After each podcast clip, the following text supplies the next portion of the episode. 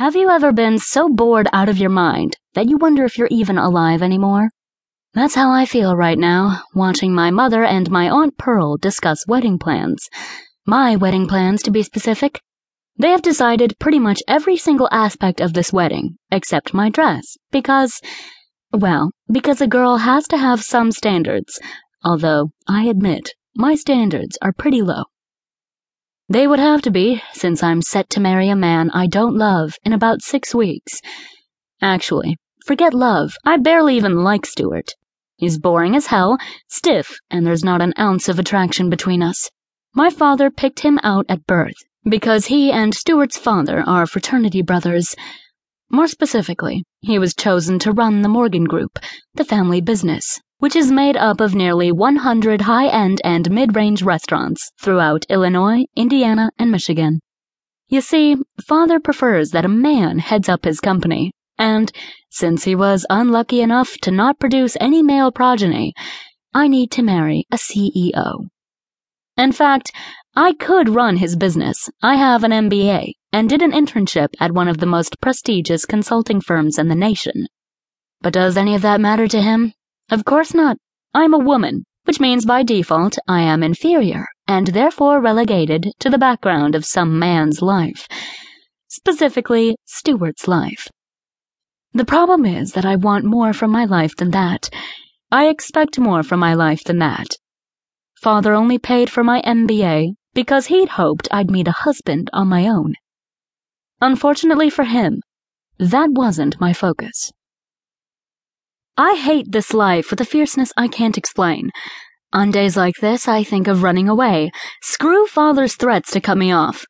I'm 27 now, and I've had access to the trust fund set up for me by Grandma Mary. It's only five million, but it's more than enough to start a new life somewhere. Anywhere. The question is, where would I go? Pathetic though my life may be, everyone I know is here. Maybe that's the problem. My snarky inner voice taunts. The truth is, she's right. So I stew and simmer on the inside while Mother and Aunt Pearl stress about things like cream versus a ecru cake frosting and white versus off white china for the reception. They've made all the decisions because I haven't cared to, but since I'm the sacrificial lamb, I think maybe that should change. Callie, dear, what do you think for your china? Mother. Not mom or mama, but mother. Looks like your average pampered socialite.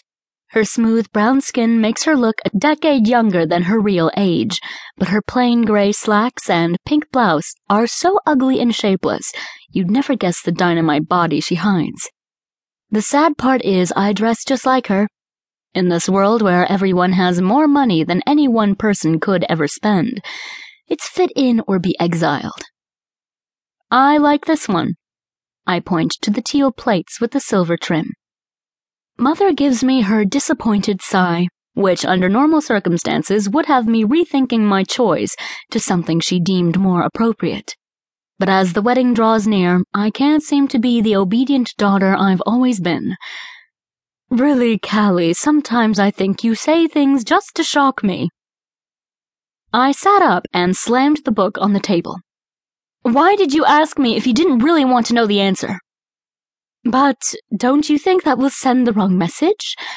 Aunt Pearl is an expert on society etiquette, at least according to her.